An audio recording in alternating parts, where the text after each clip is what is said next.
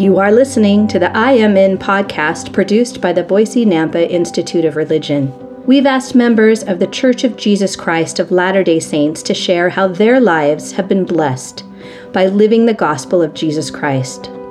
To the Savior's request, Come follow me, they have all responded, I am in.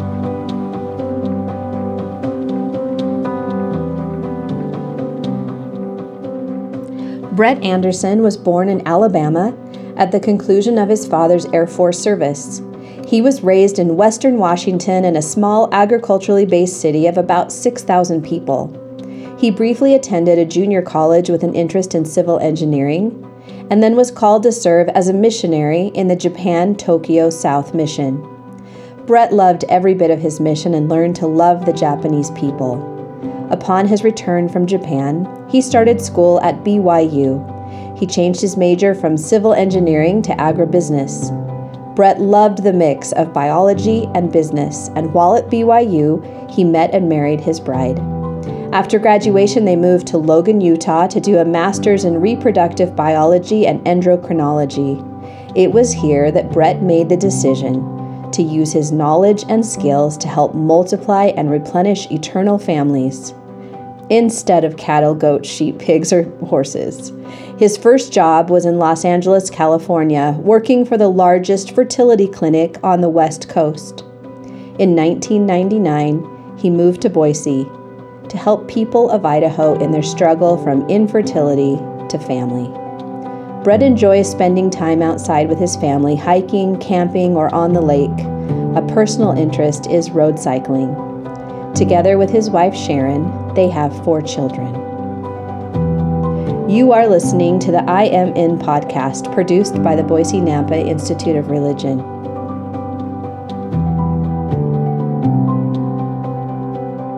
As I listened to uh, some of the previous podcasts, started thinking about this opportunity to, to speak to you today. Sister Burke originally uh, asked me about this um, around Christmas time, so I I uh, kicked the can as far down the road as I could kick it uh, as I started thinking about what, what I might be able to share with you. I feel like there should be a little, one of those really fast um, disclaimers that come at the bottom of a commercial, at the back end of a commercial that says, you know, the, the, opinions and statements reflected in the next 45 minutes, et cetera, et cetera. But um, the more I thought about what I could share today, I started writing some things.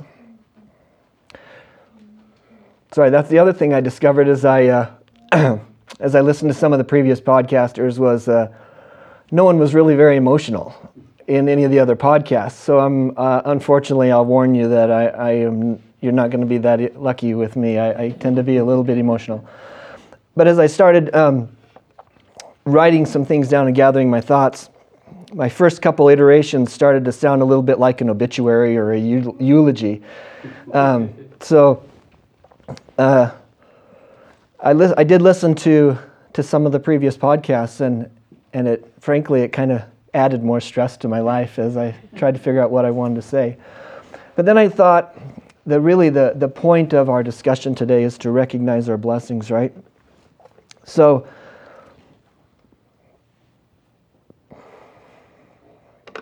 I truly am blessed.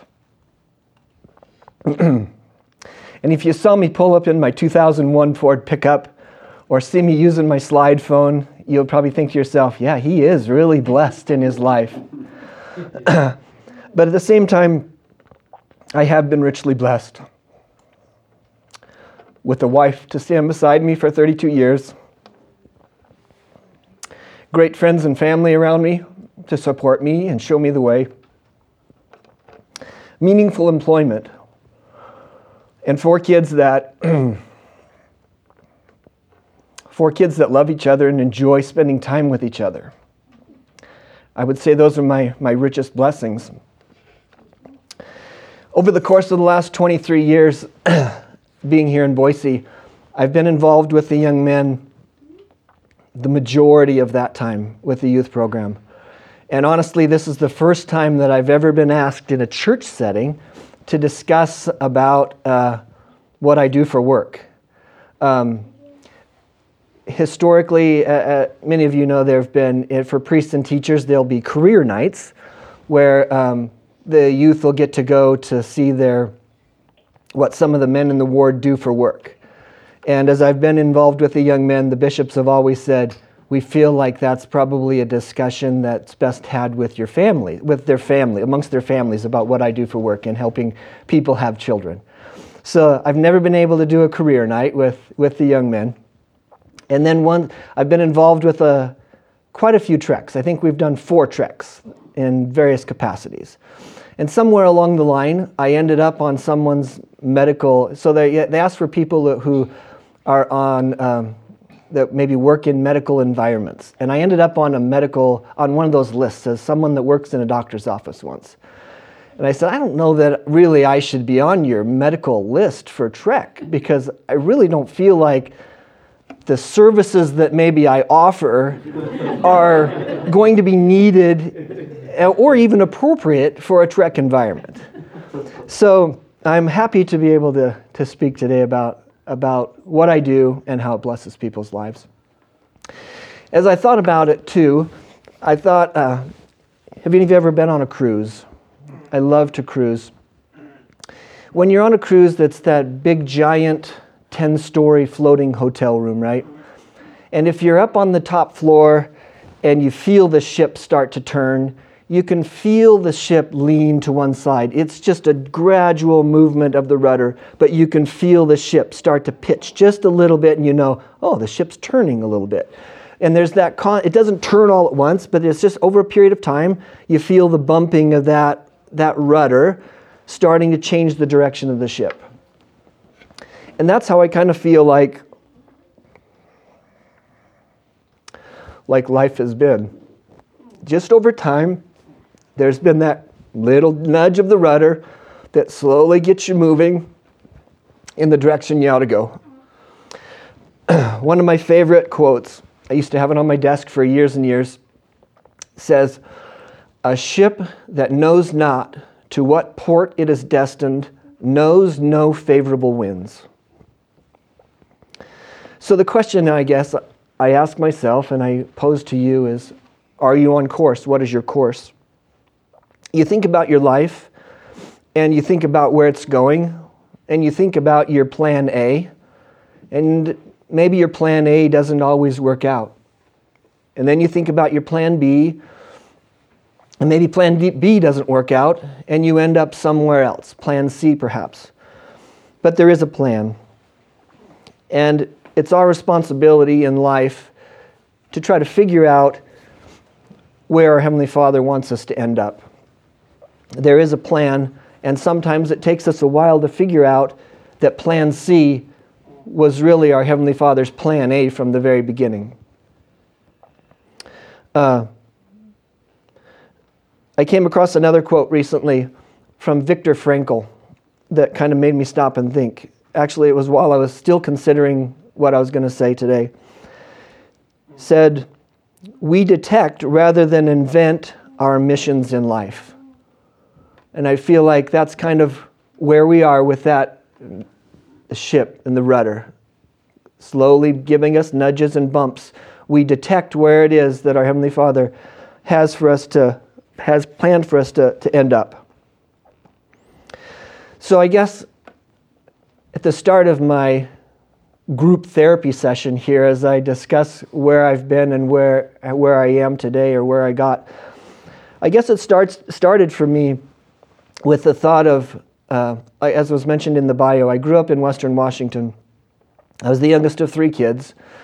Um, the bio mentioned that uh, I was I was born at the end of my father's military experience. My dad served in the Vietnam War. He came home from Vietnam not in a good place, and it caused a lot of stress and a lot of strain in our family.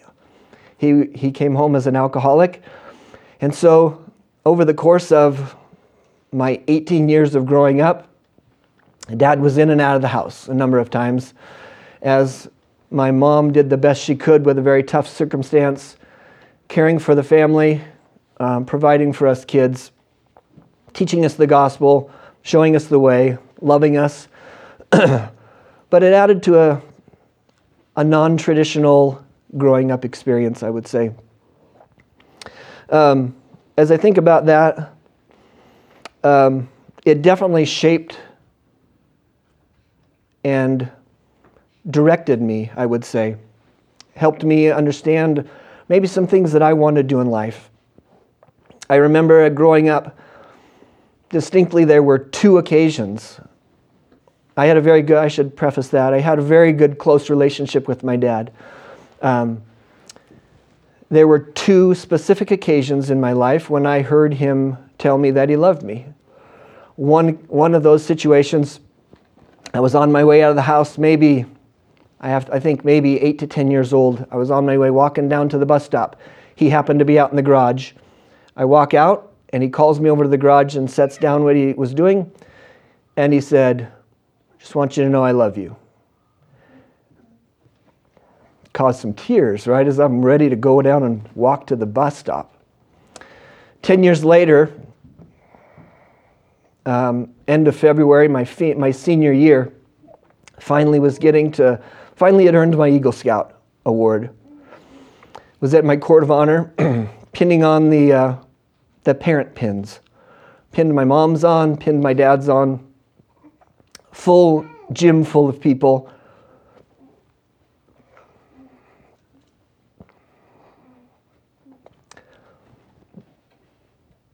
gives me the biggest hug I've ever had, tells me he loves me. I don't know that it was loud enough for everyone to hear, but it was loud enough for me here to hear. And about 15 days later, my dad passed away. So it added to an interesting family dynamic.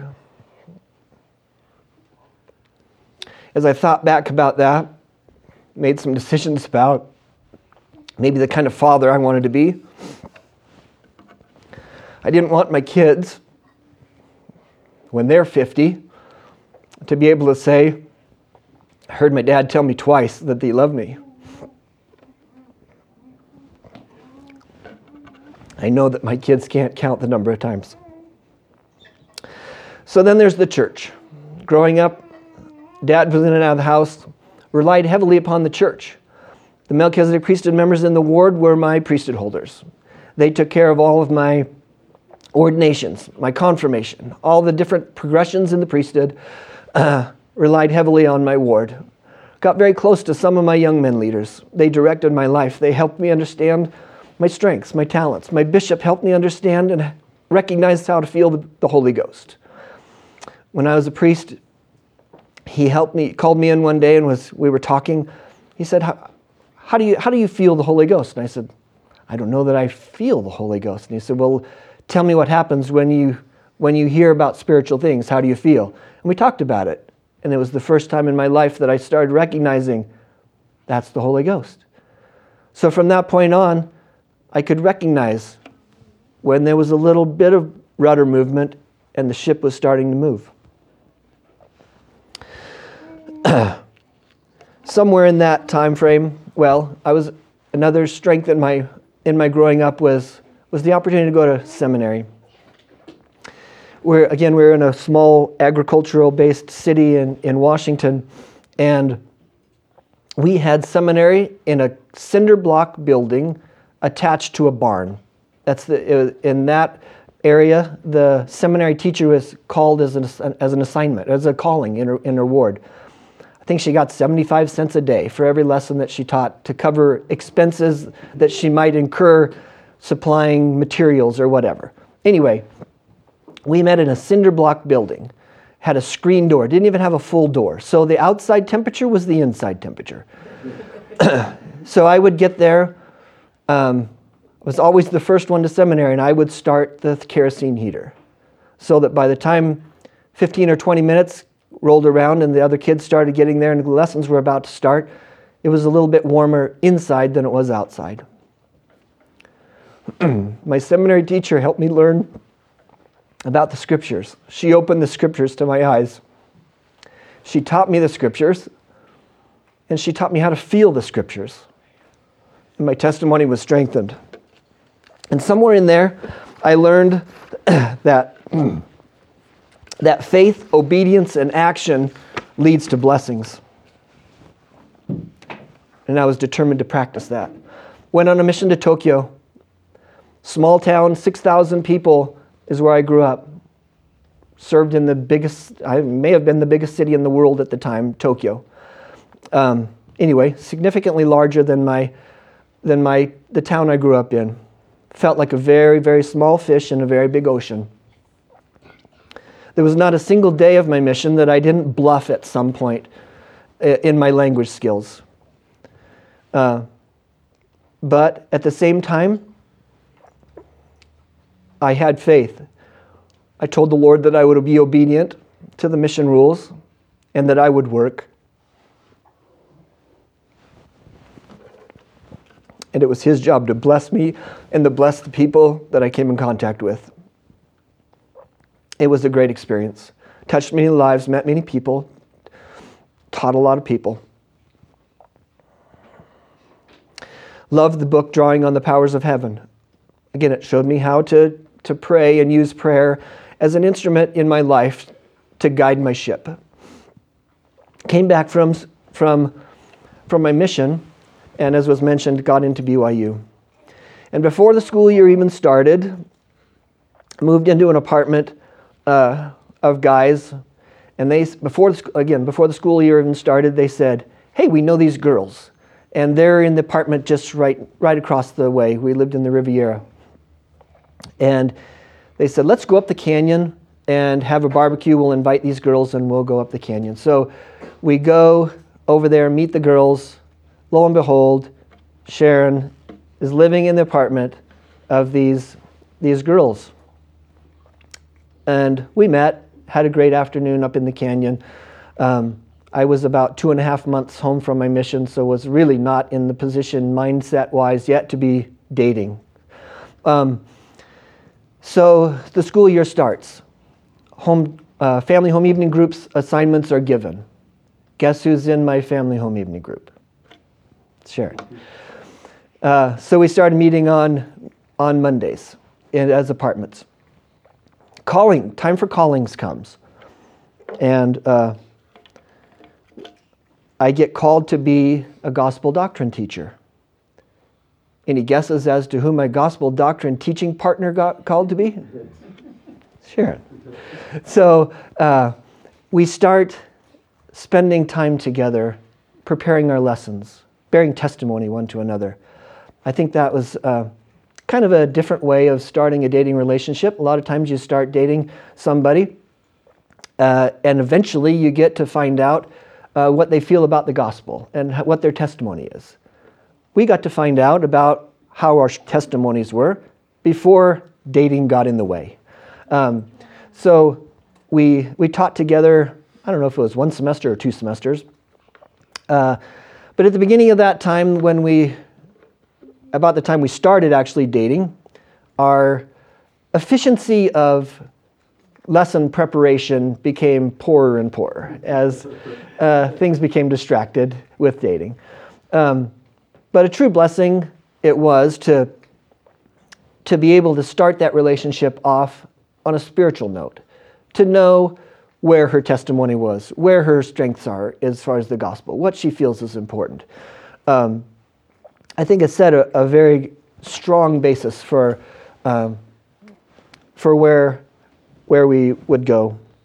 Uh, we got married after the first year, uh, and schooling. Uh, Sharon finished before I did and started teaching, and then I finished up, uh, finished with in three and a half years from BYU with uh, my undergraduate and two minor degrees. And at the end of my when right before I graduated, I uh, had the opportunity to to interview with an agribusiness company um, in the Salt Lake area, and um, I think I did fairly well uh, in it. They offered me a position as an assistant manager someplace, and they said, "We are so excited to tell you." That with this position, there's a salary of $14,000 a year. And granted, this is 25 ish years ago, but $14,000 a year. And I thought, I have made a huge mistake.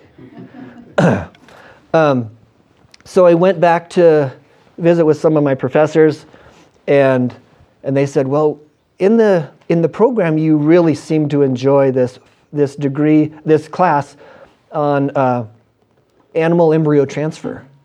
They said, I th- one of the professors said, I think you should really look at, uh, at getting a master's degree in reproductive biology and endocrinology. And so I thought, I got to do something. I can't support a family on $14,000 a year. So I applied to almost all the, the schools in the, in the West Oregon and Washington and Colorado and Idaho and, and Utah. And several of them came back uh, and said, We want you to come be a student with us. A few of them said, We'll pay you money to come here and be a student with us and do your studies. And we thought and we thought about it, and uh, we prayed about it. And at the end of the time we, we considered it, we thought Utah State is where we need to be. So we turned down the schools that were going to give us money to go to study, and we decided we're going to go pay our own way at Utah State. Just we're crystal clear that that's where we needed to be. Uh, financially, wasn't a good uh, wasn't a good decision, but it was very clear that Utah State was where we needed to be. We go to Utah State, and uh, within the first semester, my major professor finds a job for Sharon to do. So now we have some money. And then within the end of that first semester, my major professor uh, said, We have this opportunity for a new position that we're opening. It's a, it's a half time salary position at Utah State, and we'd like to offer it to you. And this is, the, this is what it entails. So, as your position, you will uh, create cattle embryos to supply the embryos needed for uh, graduate students to do their research. And we'll pay you, uh, and we'll pay you, number one, to do that. Number two, you'll get a huge tuition break. And number three, uh, the work that you do in providing embryos for these graduate students to fulfill their research obligations fulfills your research obligations. So, my master's thesis came from my daily work providing embryos for the other graduate students. So, one, one stone, three birds. We had finances, we had tuition paid, we had insurance, and we had a project for my master's thesis. Um, the stars were aligning. So, uh, in the course of my time there at Utah State, I met another person that uh, who was there um, working as a well, he was on a, a PhD dissertation committee. He was an outside scientist, and he was the director of four different labs or three labs along in the human field along the west coast in California, and my work as an embryologist in, at Utah State, uh, creating these embryos for the graduate students, helped his students get published papers that also included his name. So um, he, we got to know each other. And when um, it was about time for me to graduate, he said, What's your, What are your plans? And I said, I don't really have much, I mean, I'm not really sure yet. And he said, I want you to come to Los Angeles and work as a clinical embryologist uh, in the human field and help infertile couples have kids. And it was as though the clouds parted, the sun shined through. It was like, this is why we are here at Utah State. It was so crystal clear. Had I gone anywhere else, wouldn't have made the same connections, probably wouldn't have had the experience um, of doing what I did in my in my graduate studies, and the stars aligned again, and the ship moved. And we ended up in Los Angeles. It was a great experience in Los Angeles. The weather was nice, the schedule was wonderful. Into the lab by 7, out by 2, we could be on the beach at 3:30. Um, the kids were little. Uh, we had lots of family that came and, and visited us. It was, it was a great life. Um, but when I went down there, uh, when we went down there, we told the director, this is not the place that we plan to, to raise our family. Uh, LA is a great place to live, a great place to get a lot of good experience, but it's not a place for our family to raise our kids. And he said, don't worry about it. Uh, the, big, the big plan for this clinic is we're going to roll out clinics all across the United States over the next year and a half, and you'll be able to pick where you want to go, and we'll just put you wherever you want to go. So, five months later, they sold the company. The company got bought out. That plan of rolling out clinics across the country disappeared, and I went to a medical conference and, and met somebody that was a, a mutual friend. And in the course of that discussion, he said, uh, in the future, I may have a, he was a physician. In the future, I may have a, I may have an opportunity that I may call you about. Would you be willing to leave Los Angeles and consider someplace else? And we said, sure. Again, Los Angeles is not really the place we wanted to raise our family. So a year later, the phone rings one night, and it's this physician. And he says, Boise, Idaho. What do you think about Boise, Idaho?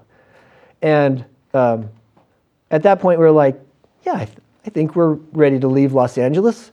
And so um, we had an opportunity to come here, uh, set up a lab, and start helping patients. And that was in 1999. So um, I would say, I don't know how many of you have gone to local schools here, but um, many of you have probably younger siblings, and I would guess that that some of the, your younger siblings that if they're anywhere less than 21 years old probably have met ch- children that have come for lack of a better way of saying it from petri dishes from the lab in which I work. Um, it, it's kind of a strange thing to say, but um, so we moved here in 1999. The physician and I were, were very close, very good friends. And he wasn't, he rotated between uh, the clinic here and he had a clinic also in, in Reno. And when he wasn't here, he said, I have this car. And you can drive the car when I'm not in town. And when I'm in town, just make sure it's full of gas, and uh, I'll drive the car when I'm in town. And the license plate on the car was a custom license plate. And the license, custom license plate said Baby Maker. B A B Y M K R, Baby Maker. And that's the car that I drove around when he wasn't in town. So I don't know how many times riding, driving down the connector uh, and going home, or usually going home, because I'm in the office very early in the morning, usually before it's light um, driving home, and you'll just out of nowhere, you'll see a car just fly up next to you and then stop and drive, not stop literally, but drive right next to you, parallel to you. And it just is there for a while. So eventually you look over and you wonder, okay, why, is the, why is it speed up and then slow down right next to you? And you look over and it's someone obviously that's seen the plate and they look over at you and they just go, shake their head, no. Like, no like a little, like, like I'm saying, I'm all that, right? Uh, the, the baby. And they're like, no, no. So we drove that car for a period of time. The funniest thing was we were driving that car when we were pregnant with our, probably our third child. And we, Sharon and I pulled up to the OB's office and we got out. And someone saw us get out of the baby maker car when Sharon was like nine months pregnant. And they thought that was the funniest thing in the world. But anyway, uh, helping people have children. We're all from families. We all feel the love that we have for our parents, for our siblings. Those of you that are parents know how you feel about your children, know the deficit that that would be in your life if you didn't have that love, that support, that strength, that relationship that you have with those members of your family. Over the, so when I was in LA, we had lab had no contact with. We were not allowed to have patient contact. I think they were afraid that we might say something that might contradict what the physicians are telling the patients, so we had no contact. Here in Idaho, we have virtually unlimited contact with patients. So um, we can visit with them, we, can, we get to talk with them about how their case is going, um, explain things to them, which is really nice. We get to have a little bit of a relationship with the patients. Um, as the, so a little, as a background, um, what does the embryologist do? embryologist is there when the, when the eggs are removed from the, from the female. Embryologist is the one that finds the eggs, prepares them to be fertilized, decides what is, what is fertilized and what isn't fertilized, grows the embryos to usually a day five um, stay, day of development. Um, we now with the way current technology is, we'll actually do biopsy of the embryo. So we'll take a small piece off of the embryo through a microsurgical um, procedure, and we'll send that out, and they'll actually tell us which of the no- embryos are normal and which are not normal. We freeze the embryos and, leave them in tanks for years. Patients come back when they're ready to have more kids. We thaw the embryos. We transfer the embryos back into the patient. They get pregnant. They have a child. Uh, and the circle of life continues. So that's what a clinical embryologist does. So as a as an embryologist, there uh, we have a lot of patient contact, and again, when it's time for that embryo to be transferred back to the to the female, it's the embryologist that selects which embryo gets put back. And we're the ones that bring the embryo into the room in a small catheter to be placed back into the, in the transfer process.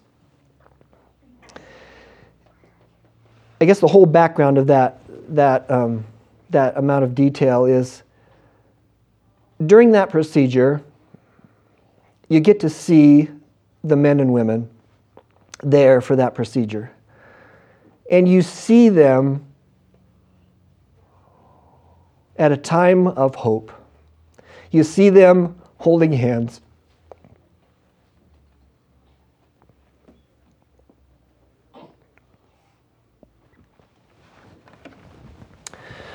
You see them leaned in close, a lot of times with their foreheads touching. You see their lips moving quietly. And you know that there's a prayer going on there. I see their pain. I see their hope. I feel their prayers. I know they're praying for me. As they try to build their family.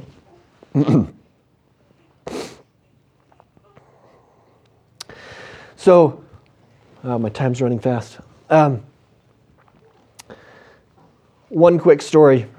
There was a couple a number of years ago. Um, we'd been working with a couple for a long time, cute couple, um, and it was time for time for their embryo transfer. We did the transfer, uh, and typically the the the protocol is that when the pregnancy test comes back, the wife gets the call, the wife gets to find out, and the wife tells the husband um, what the outcome of their investment, really, or their, their treatment is. Well, this particular couple, the husband pleaded with the nurse outside of earshot of his wife and said, Will you please just tell me? I would love to be the one to tell my wife. Um, and so, wife went away thinking she's going to be the one to get the call. Husband went away thinking, I'm getting the call. And time passes, it's time for the pregnancy test to come back. And we call the husband. The husband is a high school teacher. And these pregnancy test results come back in the middle of the day. So we gather around the phone, put him on speakerphone, and we call the, call the husband, and he answers the phone kind of quietly because he's a teacher and he's in class. And um, so he knows who it is. We tell him who it is. He knows why we're calling.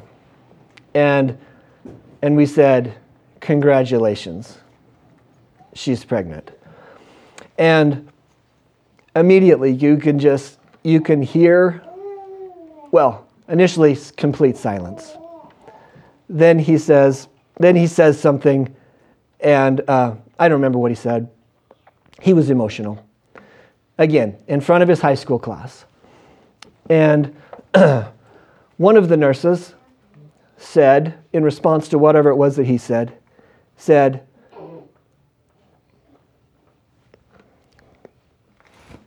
She said to him, You just made our day.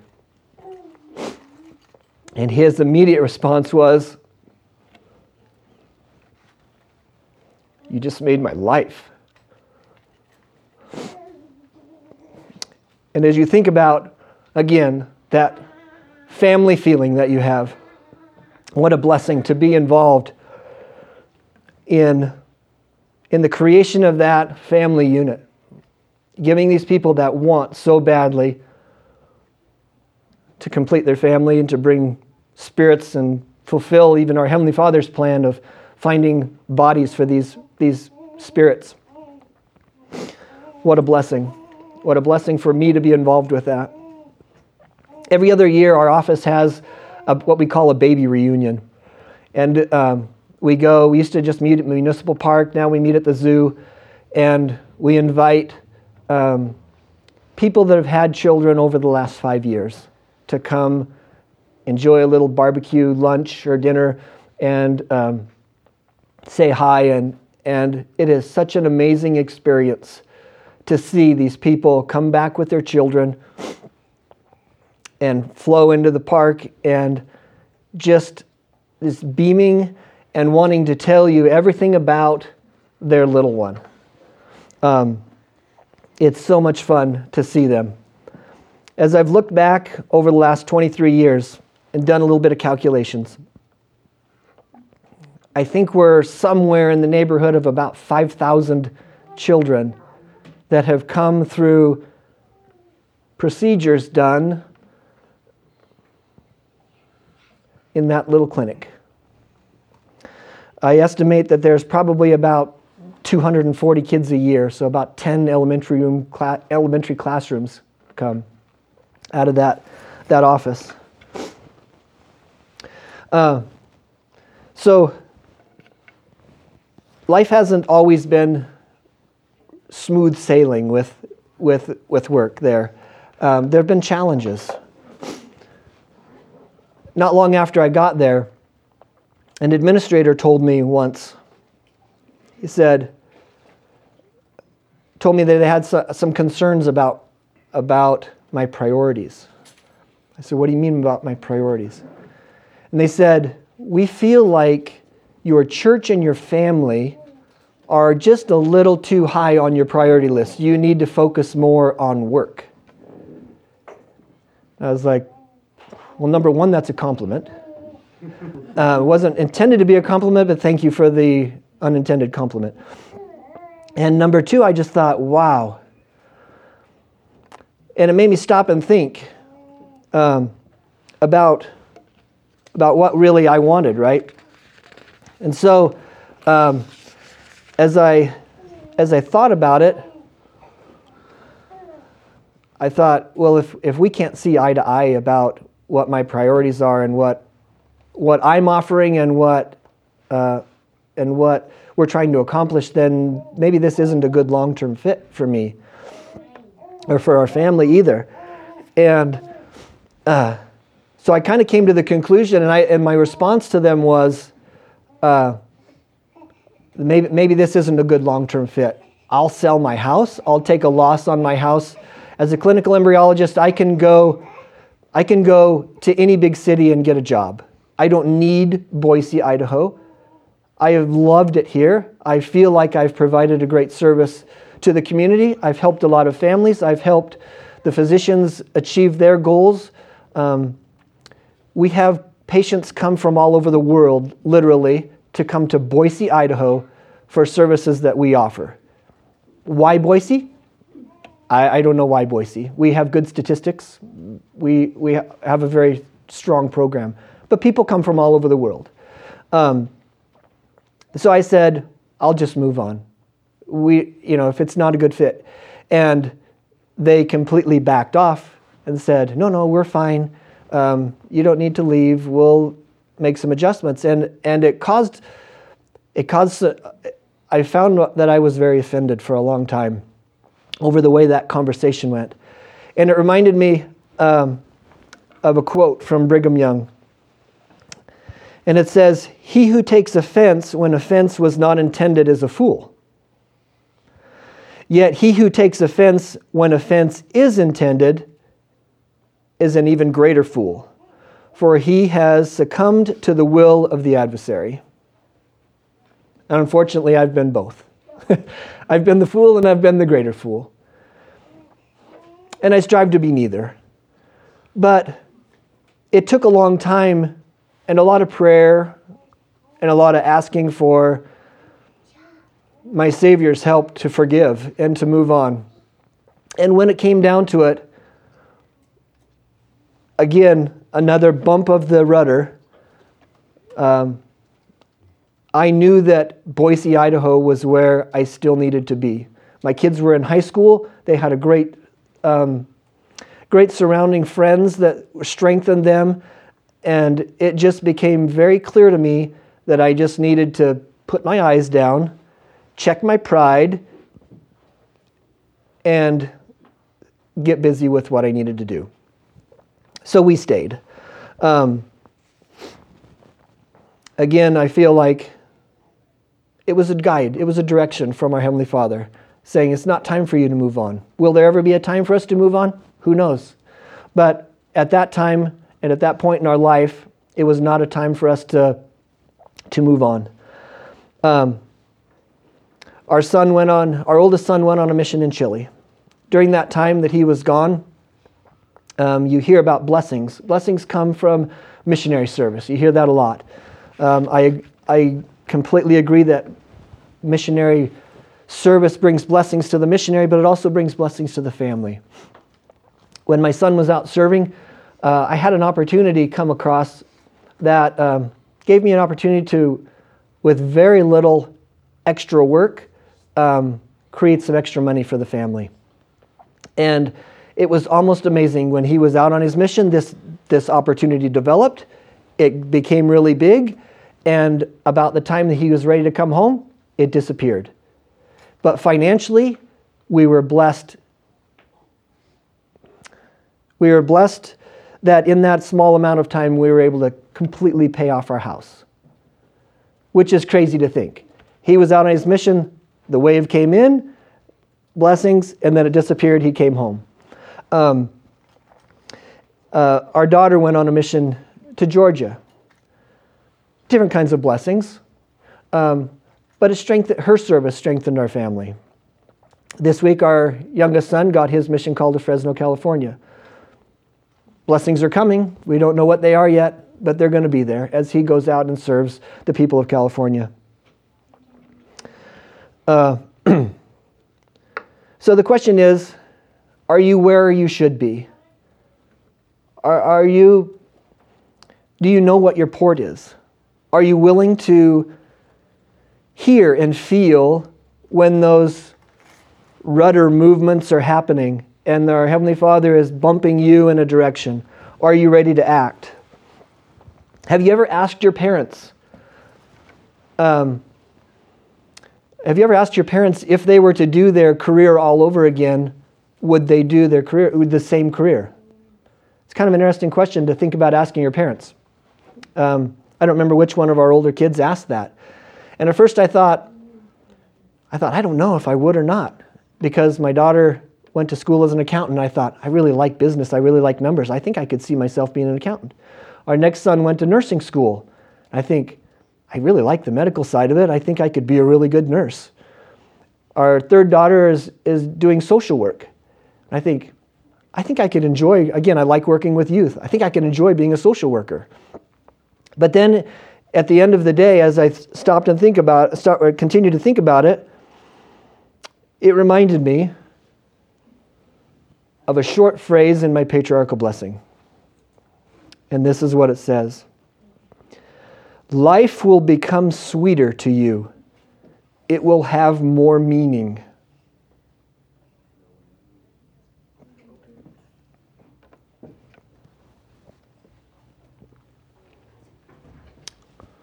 How on earth could I think about doing anything else for a career with a statement like that in my patriarchal blessing?